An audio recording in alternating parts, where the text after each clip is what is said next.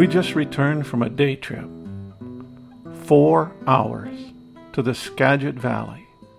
Beautiful fall day. Little to no traffic. Two friends and a walk on a dike out across the flat, fertile valley, surrounded by the sea to the west and the Cascade Mountain Range to the east. Hawks making lazy patterns, flying low over the fields. Fishermen taking king salmon from the Samish River. Quiet. A delicious lunch in a tiny bakery in the little town of Edison. A slow prowl of a couple of art galleries. The town is so small, and the trust is so great that there wasn't anyone in the art galleries. I guess if you see something you want, you have to scrounge around and find someone who will take your money. And the paintings ranged from $800 to 2000 or more. Home by 3 in the afternoon for a nap, followed by the daily trip to the coffee shop. Now that is freedom. That is retirement. This is Retirement Talk. I'm Del Lowry. Freedom. That's a word that is often used in conjunction with retirement. Wouldn't it be nice to take a day trip and enjoy a leisurely lunch? Wouldn't it be great to go south in the winter, lay on the beach? Wouldn't it be great to you fill in the blank. And that's just it. This word freedom, it means something different to everyone. At least it does in my mind when I really think about it. I used to think free meant being able to do whatever one wanted, whenever one wanted. It was something guaranteed to people of this nation in the Declaration of Independence. Freedom was something grand, Freedom was something people died for. Freedom was something we had, and everyone else wished they did. It was strictly a grade school concept. Later, I came to understand that none of us were really free, but were limited by time and space. I'm stuck in this century. I can't be a knight in shining armor or a cowboy in the Wild West limited by our genetic makeup. I'm not going to be a star in the NBA or a Kentucky Derby winning jockey.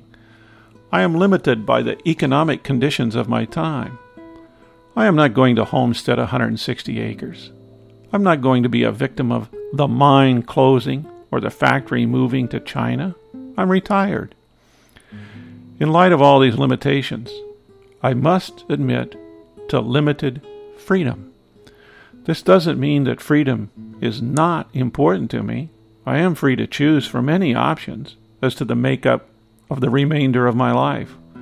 I can choose to play golf, the guitar, or bridge. I can choose to travel in an RV or become the grower of dahlias that never leave my yard. I just heard on the CBC a story of an orphanage in Mexico that needs help constructing a home for kids. Their home was washed away in a hurricane. I could take a hammer and go down there this winter.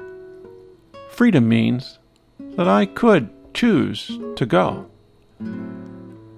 I think that what we retired people really want is the same thing we have always wanted. We want to reaffirm ourselves in our daily life. We want to have a way of self actualization. We want to matter. We want to be able to choose. What I would choose might be far from what my neighbor would choose. That's fine. What it is that we choose really doesn't make a difference. What makes for the beauty of retirement is the freedom to choose. We are no longer bound by many limitations like occupation, career, status, mortgage payments, or young children. Generally, we are freer than we have ever been. Some folks seem to have difficult with this freedom. retirement just doesn't suit them.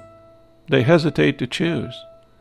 They linger, they retreat, they struggle with all of their waking hours. They refuse to choose.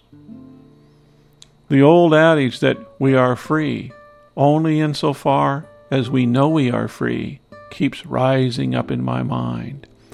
Some retired folks make choices and act. I guess there is a time to think, but then there is a time to act. The retired stage of life gives this added importance. I keep thinking about that old woman dressed in black and sitting on a porch over in Greece as we followed a walking funeral procession down this narrow street in a small village ensconced in our American Express, air conditioned, tinted window bus. She sat in a rocking chair, watching the funeral procession pass by, as well as the world. The image is yet vivid in my mind's eye. It has been over 30 years. I've always wondered if she was happy. I wonder if she had choices to make and made them. Perhaps her choice was to sit still and consider the lilies of the field. This is Retirement Talk.